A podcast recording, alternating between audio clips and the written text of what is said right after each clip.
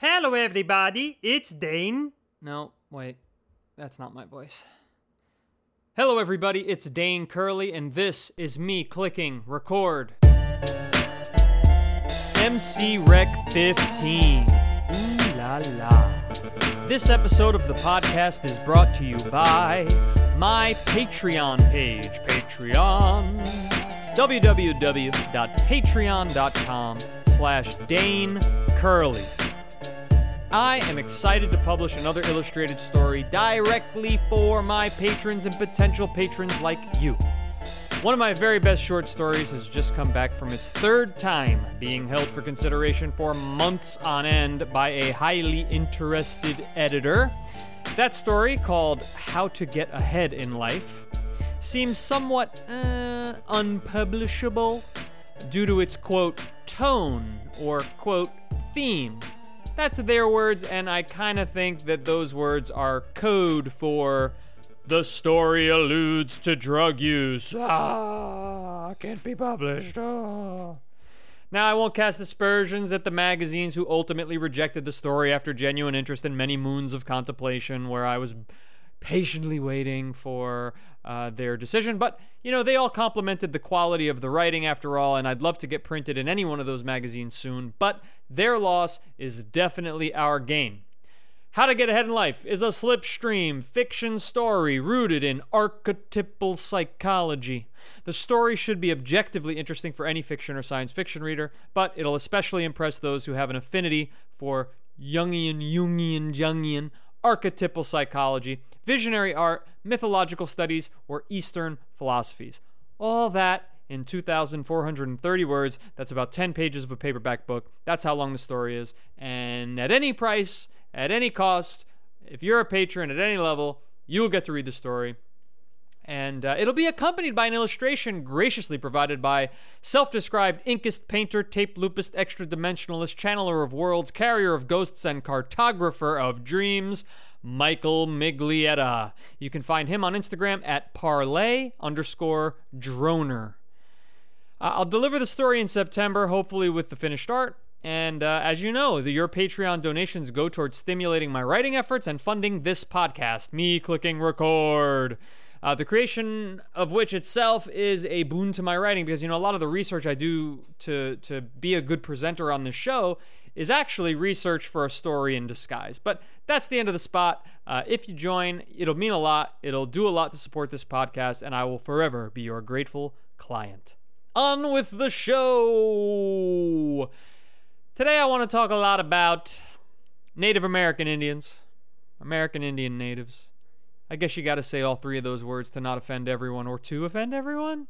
Who knows? But the point is that we're going to talk about natives of some kind, maybe indigenous peoples could be a, a, theme. And this is uh, actually a, a, subject I know quite a bit about. I'm not just your, uh, you know, token colonizer here. Uh, no, I um, I wrote a pretty important essay, I would say, called Jus ad Bellum Throughout the Sioux Wars, examining major breaches of peace between the United States and the Sioux, 1854 to 1891. And I wrote that paper um, in completion of my bachelor's degree in political science in a seminar, which is um, for William Paterson University of New Jersey, the highest level course uh, for an undergraduate, uh, called Just and Unjust Wars. My professor was Stephen R. Shalom. He, um, I have alluded to him in the past because he uh, was also my advisor, and happened. It just so happens that his advisor was the late great Howard Zinn, of much fame uh, as a historian and political scientist. So, uh, yeah, jus ad bellum, and you know, juice, it's Latin. Some people say use to be more proper to the proper Latin. Um, I will probably use them interchangeably because who gives a fuck? But jus ad bellum throughout the Sioux Wars, examining major. Blah, blah, blah, you get the idea. So basically, I was assigned to um, select a war or a military action that would have been, you know, subject to scrutiny as to whether or not that war meets um, jus ad bellum standards. So, what is, or jus ad bellum, jus in bello, and jus post bellum. So, this is all about the justice, the justness, rather, of going to war ad bellum, of um, actions within a war in bello, and uh, you know maybe the justice, uh, the justness of the treaties that are you know at the conclusion of a war post bellum, or some combination of the three. But for my paper, I focused on jus ad bellum. And oh my god, a spider that looks like a scorpion is dangling in my face from my ceiling. What do you want from my life? Leave me alone, foul beast! I'm blowing him, but he is spreading his legs into a war pose. I do not appreciate this. Go away. All right, I blew him hard enough. He landed on the wall. He has spread legs for landing. I don't know if he plans to attack me or not. I'm going to have to call in some backup. I don't want to kill you, sir. I would like you to eat the gnats that are flying around my apartment due to a couple, like a banana peel in the garbage, I suppose. Um, all right, I'm going to. Oh, he's turning. I don't appreciate that. I'm going to try to get back to the podcast. Anyway, I wrote a pretty damn good paper. It was published in a little. Uh, 17th annual edition of the Celebrating Student Writing Across the Curriculum prize winners uh, for 2016 to 2017, um, which makes me sound young, but I kind of went to college a little bit late. Uh, but in any case, I thought I'd share a little bit of it here finally because it is quite fascinating and I do think it'll entertain you as part of my mission for infotainment and it'll actually set the stage for a pretty good conversation as we go on. And that conversation really has a lot to do with um, the romanticization of the American Indian, the um, at times romanticization of the colonial period. That's looking at it from the other uh, angle, right? So uh, it's, as you know, everything is politicized these days. Literally everything is politicized these days. And this is not exempt from that phenomenon. Um, the reality is that it shouldn't be a political issue. We should be able to analyze things intellectually and put them under scrutiny and read the facts and understand them well. Uh, but these days, there seems to be a left right divide along the lines of colonialists bad, natives good, or colonialists came in and saved the natives from blatant savagery, right? Um, neither story is correct. Uh, and, well, let me read you an excerpt and then um, we'll move on from the Sioux, who are Native North Americans, and we'll um, talk a little bit about the Aztecs as well, because that is a, just something everybody loves to talk about the Aztecs because of the whole, you know, you human sacrifice thing. Human sacrifice thing, right? So, uh, but let me give you a little bit of this. I promise it's uh, not too, um, you know, bleh. Here we go. It was written in 2016, so at the time the whole you know Dakota pipeline thing was going on. So just bear that in mind for the context.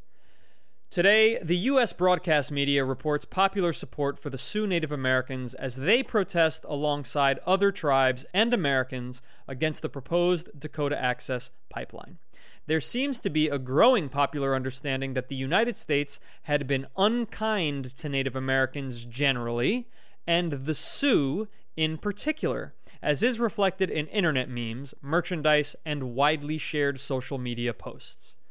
Recently, the U.S. Army Corps of Engineers announced it would stop development of an oil pipeline on certain historic Sioux lands. Beep, beep, beep, beep, beep. Caveat uh, that was under Obama after much protest, but then uh, Trump uh, kind of, you know, resent them back to work. So unfortunately, that's the reality. Uh, so, um, you know, I had written that that was in something that could have been interpreted as a U.S. government concession to a popular protest. Of course, the regime change changed that.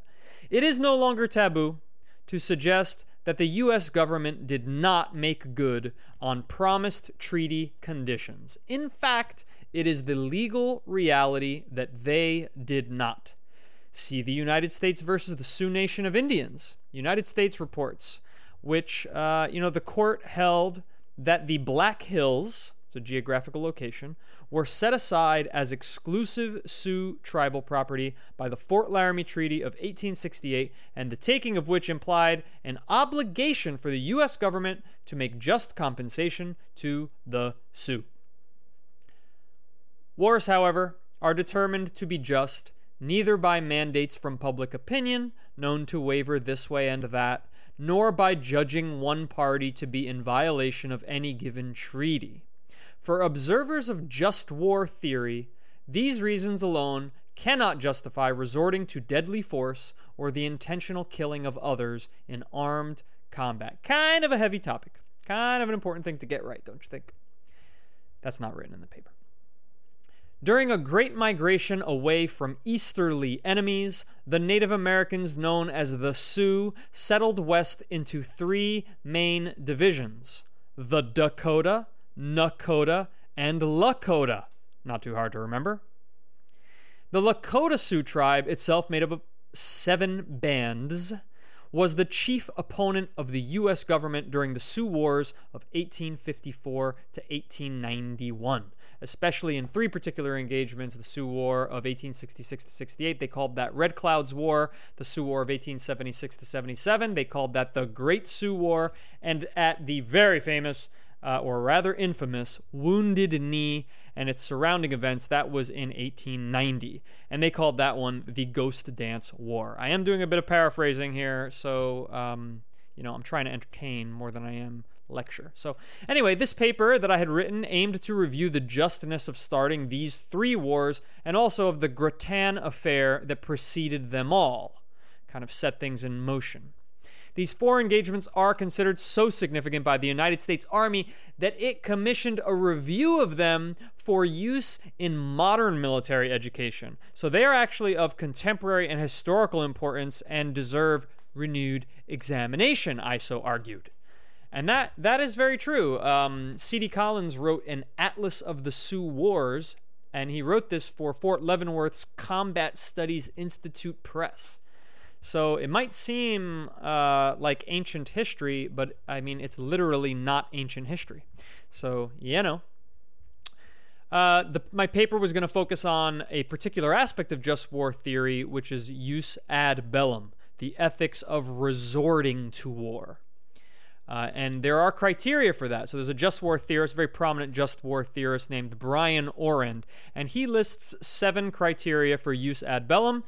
They are just cause, all right, you got to have a good reason to go to war, right intention, okay, so not only should you have uh, a good reason to go to war, but um, sometimes people take a good reason and they uh, they exploit it, right? So right intention uh, public declaration by a proper authority.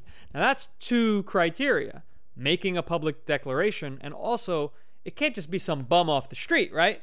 Uh, it can't just be some you know random tribesman on the on the Sioux side, and it can't just be some private first class. So that's public declaration by a proper authority. Uh, proportionality right? So if the reason for going to war perhaps was um, they wronged you, it has to be a proportionate response. War has to be a proportionate response. Probability of success nobody should be going to war if they're surely going to lose it. And finally, last resort. Um, if there were clear diplomatic uh, channels, if that were you know not exploited at all, if there were you know clear methods of rectifying the situation that didn't involve war. So uh, that those are the seven criteria for jus ad bellum. Additionally, I will consider jus in bello's non-combatant immunity criterion. Uh, this is the the sort of the criterion of discrimination. Uh, discrimination in the sense of who are you killing, right? Um, so for me, as well as the theorist Brian Orend, you know, we sort of share this belief that uh, jus in bello and jus ad bellum are not entirely distinct, right? So the the justness of going to war and the justness of conduct in war, there is some overlap there. So I, you know, I preserve the title of my paper despite including one of these within war considerations because I think that it also um, pertains to the ethics of resorting to war. Emphasis will be placed on different criteria depending on the circumstances surrounding each individual war discussed. Both the actions of the United States and the Sioux will be analyzed with special attention to any failures to adhere to the jus ad bellum criteria. And that is the end of the introduction. So, basically, um, I go through this paper uh, trying to figure out what started the war and whether that was just. Uh, I look at U.S. conduct and Sioux conduct distinctly. I um, I'm, I'm again I'm checking out on a few different engagements. Um, you know, one of them involves Sitting Bull, one of them involves Red Cloud, uh, but what I want to share today is just one of those stories. Um, because this is a very long paper, and I'm not gonna I'm not gonna do that to you. So we're gonna look at the Sioux War of 1866 to 68, and this was called Red Cloud's War. Red Cloud is a person who lived from 1821 to 1909. So he outlived the war. It's a good sign. And let me give you an introduction. Titles for wars are often controversial and differ between sides. What one battle's victor calls a triumph, its loser may refer to as a massacre. It is often best to use a neutral term for such events. In the case of Red Cloud's War, however, research may prove the title appropriate and accurate given his role at the forefront of the outbreak of the Sioux War of 1866 to 68. Of course, titling it Red Cloud's War does not necessarily imply that Red Cloud's War was unjust per the criteria of jus ad bellum. So here we go. Let's look at the Sioux conduct. Was there a proper authority? The Lakota Sioux were composed of seven bands Brule, Sans-Arc, Hunkpapa, Oglala, Miniconjou, Blackfeet, and Two Kettles.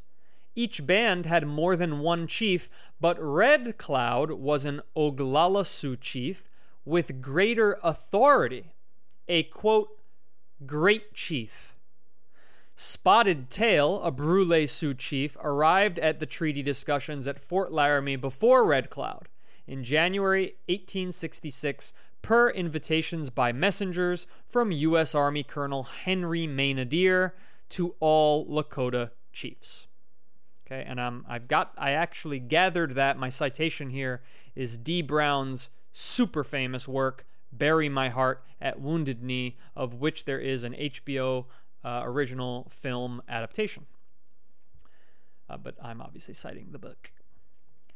Red Cloud seemed to have an authority to, to declare war, evidenced by the fighting force which rallied around him, but perhaps not in the traditional sense of an all encompassing final authority that would have bound all Sioux to his decision.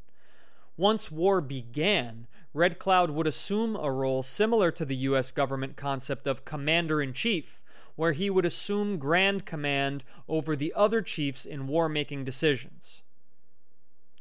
Okay? Nevertheless, not all of the bands would go to war at the behest of Red Cloud, implying the Sioux Nation had a looser chain of command that allowed for dissent without reprisal. So, this is really an interesting concept. There is obviously an organizational structure to the Sioux.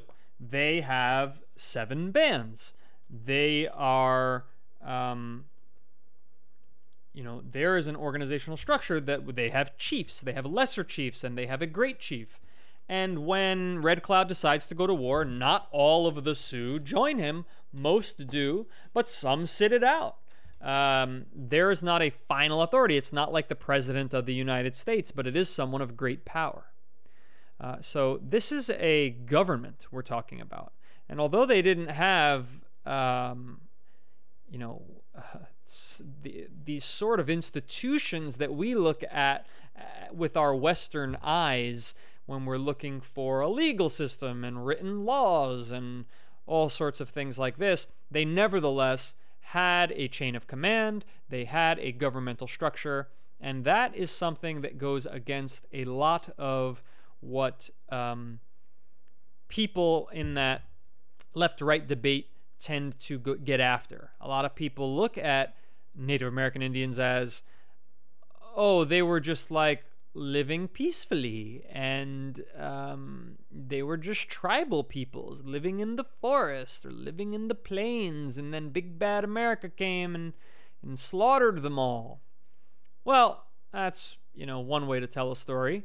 Uh, the other is that these were a war making people. They had a government, they had a structure for going to war, declaring war, um, battling their enemies. And as I kind of alluded to in the very introduction, they were already running from enemies. Those easterly enemies that I referred to, the, that was not a Western enemy, that was a, a rival tribe. And here's something interesting. How did the these Native Americans wind up with a French name, the Sioux? And we said that they were also called the Lakota, but actually they refer to themselves as the Sioux. Now, this was a name that they acquired. So, Sioux is a French word for snake. And they acquired the name Snakes, the Snakes, from an enemy. One of their enemies told the French that these people are the Sioux, they're snakes. And the Sioux, in an act of bad assery, the Lakota, the Dakota, the Nakota, they were like, you know what, motherfuckers? We are the snakes. And we're going to bite your asses and we're going to strangle you and constrict you. And you better get the fuck out of our territory. And they adopted the name. And I just found, I find that to be one of the more badass aspects of them. And these are a, a very um, tough, tough people. So, you know, I go on in this to uh, review The Last Resort and Just Cause and what was the likelihood of success of a Native American taking. You know, maybe I should read it. Maybe it's really interesting. Is it really interesting? I mean, it kind of. I mean, it obviously is to me. I wrote it.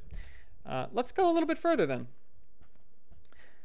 Last resort and just cause, it appeared the Brule Sioux were willing to undertake further negotiations with Colonel Maynadier when Red Cloud withdrew his Oglala Sioux from Fort Laramie.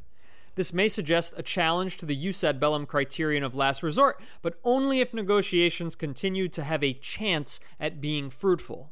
This may have been possible for the quote destitute bands of Brule who lost their horses and had not been able to hunt enough food over the winter months.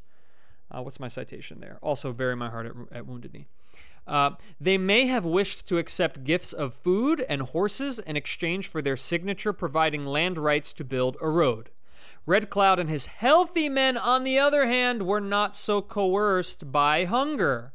Here's a quote from Bury My Heart at Wounded Knee. Red Cloud then wanted to know what the treaty would give his people. They had signed treaties before, and it always seemed that the Indians gave to the white men. This time, the white men must give something to the Indians. During the treaty proceedings, a regiment of 700 soldiers under U.S. Army Colonel Henry B. Carrington arrived at Fort Laramie, quote, under orders to establish a chain of forts along the Bozeman Road in preparation for the expected heavy travel to Montana during the summer. End quote. This evidence suggests that the treaty Colonel Maynadier envisioned had necessarily included compensation for a road through Sioux lands that Red Cloud was unwilling to allow into existence. Quote, Although plans for the expedition had been underway for weeks, none of the Indians invited to attend the treaty signing had been told anything about this military occupation of the Powder River country. Standing Elk, another Brule chief, issued this warning to Colonel Carrington as, quote, a friend of the white man, end quote. There is a treaty being made in Laramie with the Sioux that are in the country where you are going. You will have to fight the Sioux warriors if you go there. They will not sell their hunting grounds to the white men for a road. They will not give you the road unless you whip them. End quote for Standing Elk of the Brule Sioux. In the middle of the treaty proceedings, Colonel Carrington admitted to the plans of building the road, and historian D. Brown shares the response of Red Cloud as recalled by Colonel Carrington himself in his autobiography.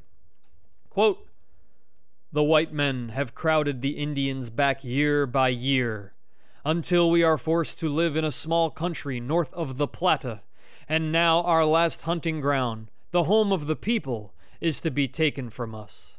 Our women and children will starve, but for my part, I prefer to die fighting rather than by starvation.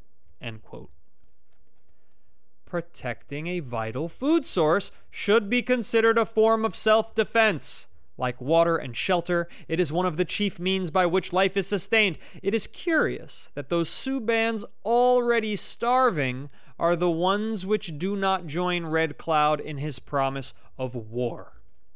It would have been Red Cloud's experience should he simply look around to see the damage American encroachment on Sioux hunting grounds has caused the Sioux way of life. Men should not have men should not have to hope for survival when the means is right at hand.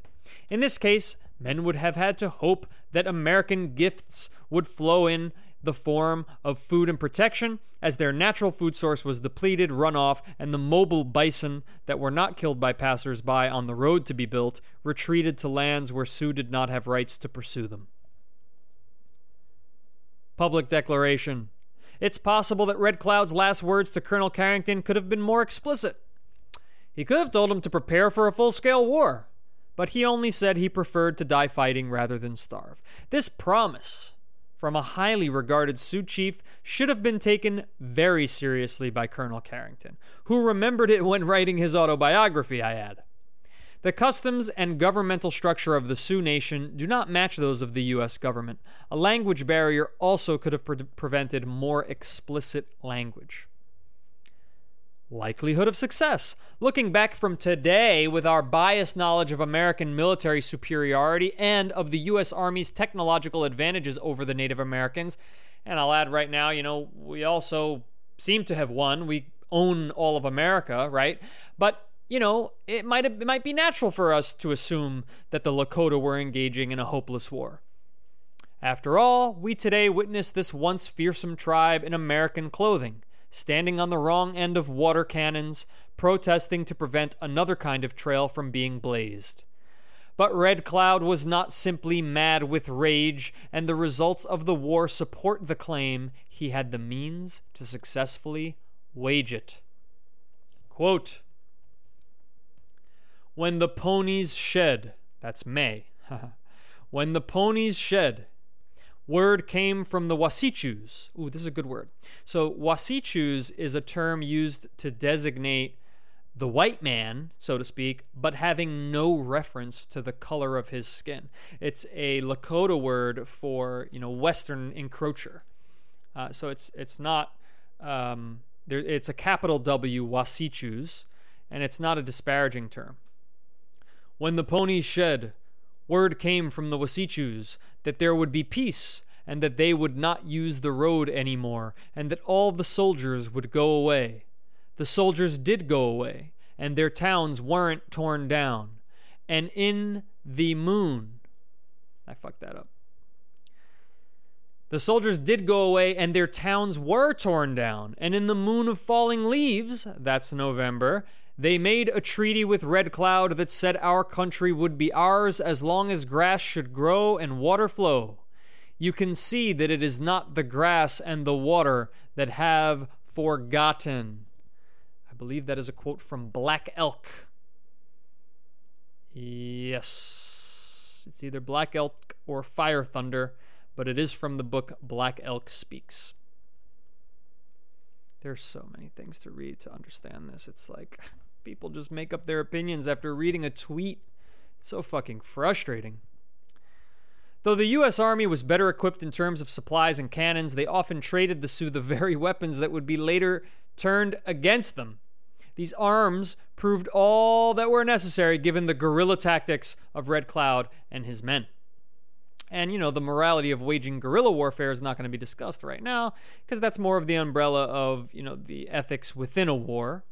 Uh, and of course, I am demanding my attention on the ethics of going to war. Uh, but guerrilla tactics is a way to win a war. Uh, it's a broad conversation to understand whether it's ethical or not, but nevertheless, Red Cloud employed guerrilla tactics very successfully. Quote, the Sioux War of 1866 to 68 clearly established the dominance of the Oglala Sioux over U.S. forces in northern Wyoming and southern Montana east of the Bighorn Mountains discrimination. Unlike the response to the Grattan affair, Red Cloud's first attack did not target civilians, but soldiers. Quote, a band of Red Cloud's Oglalas stampeded 175 horses and mules from Carrington's herd. When the soldiers came riding in pursuit, the Indians strung them out in a 15 mile chase and inflicted the first casualties upon the blue coat invaders of the Powder River country. From that day all through the summer of 1866, Colonel Carrington was engaged in a relentless guerrilla war. Therefore, at the start of war, Jus in bello had not been violated, though later it would be. Because Red Cloud didn't give a fuck who he was attacking. If you were a Wasichu in his territory, you needed to get the fuck out. It was quite a bit racist in that sense that if you were not uh, a Native American Indian, if you were not a Sioux, you didn't belong on the land. There was no good reason. According to Red Cloud, you would be killed, you would be attacked, you would be driven off in a not so pleasant manner. How's that? Uh, for a good time. If you're thinking that, um, you know, if you're listening to the American government and you're like pursuing some gold or you're pursuing some prospects on the other side of their territory, and America's like, yeah, yeah, no worries, we got a road, we built a road, come on through. Yeah, that wouldn't have been a good idea at the time. Conclusion Red Cloud satisfies the jus ad bellum criteria of just cause and right intention because he acted on behalf of self defense of the Sioux way of life and genuinely sought to preserve their ability to acquire food for survival. Launching a minimally just preemptive strike, he satisfies last resort because, given the evidence, the U.S. Army had already received and admitted to receiving their orders to establish a road in Powder River country through Sioux lands, and it seems clear that treaty processions could only have resulted in permission being granted by the Sioux for the U.S. government construction project or failure. If retrospect implies that Native Americans did not have the industry to compete with the U.S. Army and its technologically superior forces, Red Cloud provides history with one of many examples where a guerrilla force was able to overwhelm a superior traditional army. And hey, that's a tactic that we employed as the United States in the Revolutionary War. He serves as a great chief with full authority over the Oglala band of Sioux and over others via Sioux conventions of honor, where men joined the esteemed leader in respect of his decision, despite other bands staying out of the fight, as was their right. He gave a minimally just declaration of war per his nation's customs in public in full ear of an enemy colonel from whom he peacefully departed before commencing his fight. Objections. Well, you might be objecting right now. Personally, I believe food, water, and shelter are as morally defensible as life because without them, life is unsustainable. My interpretation of just cause is that self defense can be food defense. Others may place stricter limits on just cause and assert that outright killings must necessarily occur before a response with deadly force. Unfortunately, non combatant immunity will not be observed by Red Cloud throughout the war, who targets anyone along the developing Bozeman Road without discrimination, civilians and soldiers. Those who emphasize jus in bello criteria in their analysis, you might find cause to dismiss Red Cloud's war as unjust, but as these attacks on civilians were not the very first which targeted soldiers, I have to determine that the start of the war was just. And oh my lord, that's Red Cloud's War.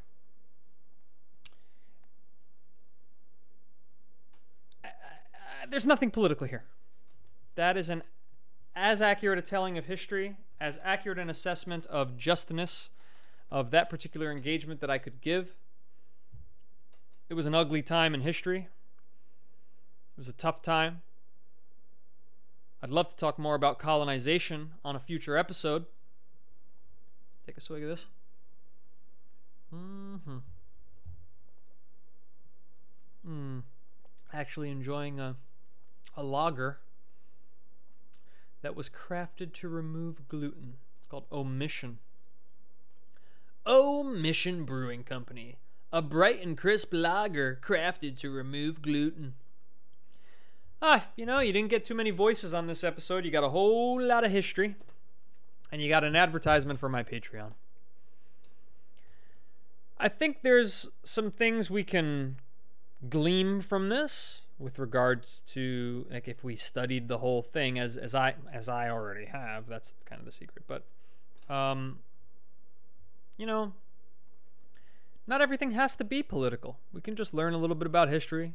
We can look at a very particular slice of it and you know let our imaginations move from there add it to the compendium of our knowledge of what the world might have been like there's no way that we could have a fully accurate picture of what was going on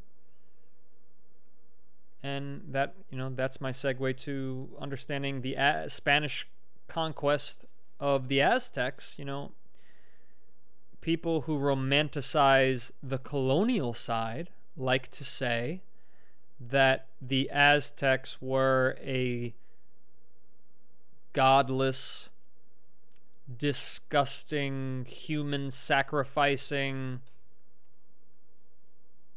you know, unholy horde of sorts. But of course, they, despite having human sacrifice, and nobody can agree, even scholars cannot seem to agree on how much human sacrifice was going on. Because I read this man, Matthew Restall's book called When Montezuma Met Cortez, and in it, in my opinion, he was downplaying the um, amount of sacrifice that was going on. Um, and in fact, there was like a, I think it was a Scientific American article came out right after that was like saying like, we have just unearthed thousands and thousands of human skulls in um, in Aztec sacrificial pit, and we know that they were sacrificed because of X, Y, Z, and that these weren't just it wasn't just a normal burial ground. Um, so you know, but the people who romanticize the natives like to position them as this lovey-dovey, innocent, you know, should never have been attacked and oh, it was just evil colonizers and like they don't look at it the way they would look at Spain fighting France. They look at it as evil fighting good. And again, that, that, that evil good divide happens in both directions, and in both ways it's wrong. And that brings me to the song of the day to check out, which is about the Aztecs, written by, honestly, perhaps my favorite artist, Neil Young. It's called Cortez the Killer. So you can see which side of that divide he's coming from. And please listen to this song. It is, I mean, it, it just has the, what's arguably the greatest guitar solo of all time. Um, it's a really long guitar solo. There's a even longer guitar solo by um, a cover band who covered the song. And everyone who covers the song, it's awesome because the guitar work, as long as it's somebody, some band that's famous for their guitar, but Built to Spill covered it. It's one of my all time favorite covers of any song. Just covers, period. But here's Cortez the Killer by Neil Young, and you'll, you'll get an idea of what I mean by going overly romantic with what the Aztecs might have been like. He came dancing across the water with his galleons and guns, looking for the new world in that palace in the sun. On the shore lay Montezuma with his coca leaves and pearls. In his halls he often wandered with the secrets of the worlds. And his subjects gathered round him like the leaves around a tree in their clothes of many colors, for the angry gods to see. And the women all were beautiful, and the men stood straight and strong. They offered life in sacrifice, so that others could go on. Hate was just a legend, and war was never known. The people worked together, and they lifted many stones. And they carried them to the flatlands, but they died along the way and they built up with their bare hands what we still can't do today. And um, I'll end it there because then he adds this weird stanza that doesn't really fit. And I never understood why he did that. He adds a little bit of romance to the story there. Uh, but then he goes, He came dancing across the water. Cortez, Cortez, what a killer a lovely presentation of the Aztecs by Neil Young. And when you listen to the song, it does provide you with a certain mood of longing for what might have been and longing for what was lost in this beautiful culture. And I mean, the king, the king of all these people, he's just on the shore laying around with his coca leaves and pearls, you know, and he's just like, what does he do with his life? Well, he wanders his halls and he just thinks about all the secrets of the worlds that he has access to.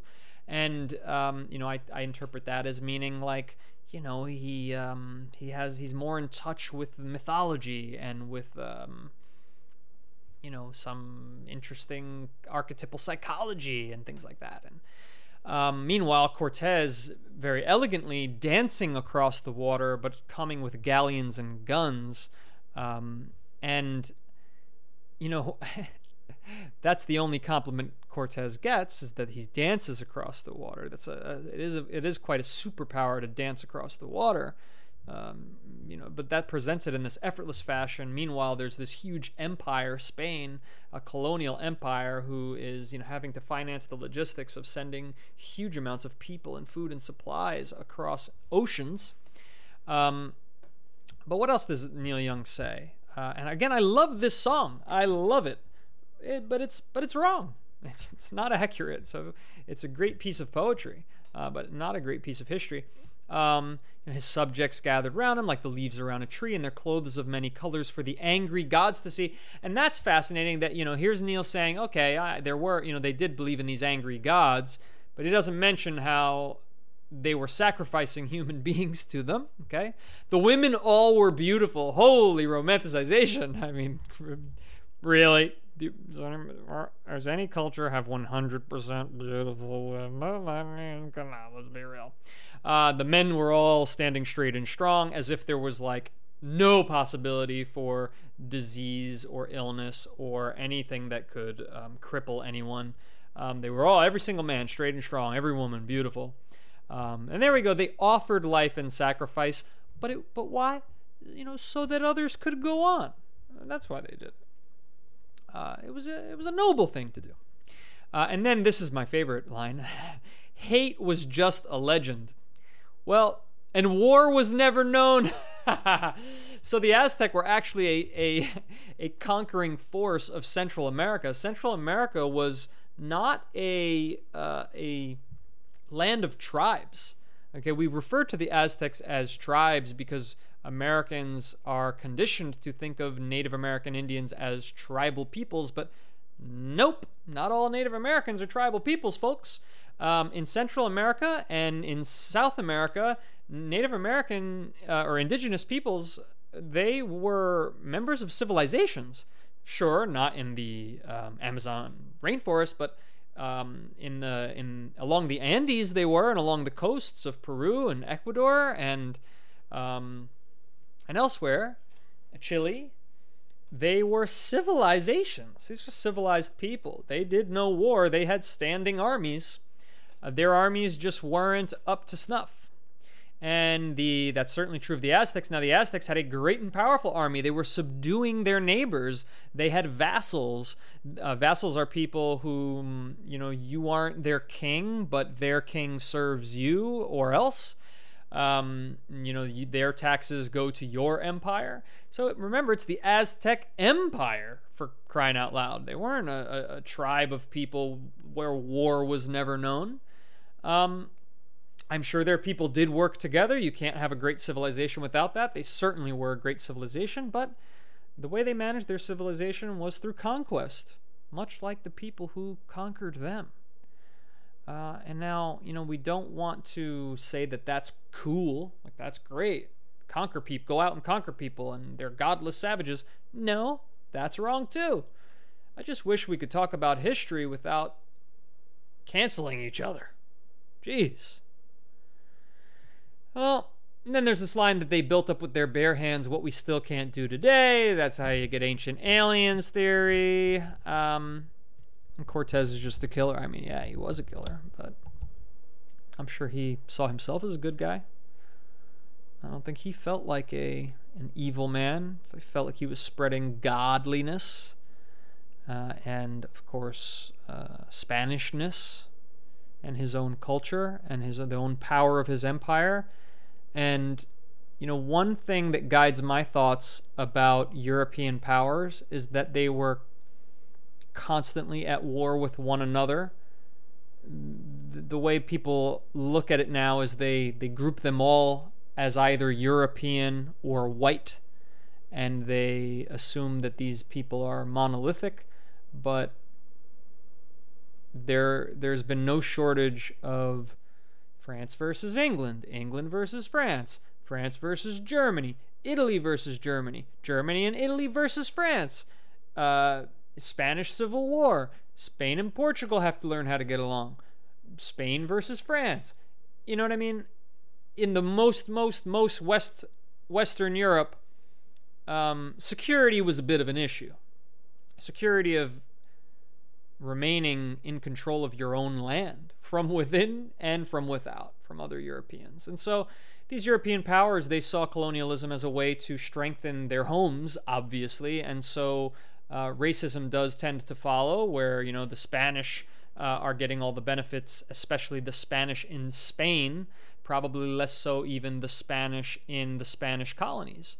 Um, but that is certainly a subject worthy of study, and perhaps colonization was inevitable, but because of the fear of security, but you know, maybe religion had a hand in making it a bit racial and making it a bit um, a bit of a crusade, and really it was a ploy for resources. And you know, there were situations where European powers allied with native tribes rather than conquered them.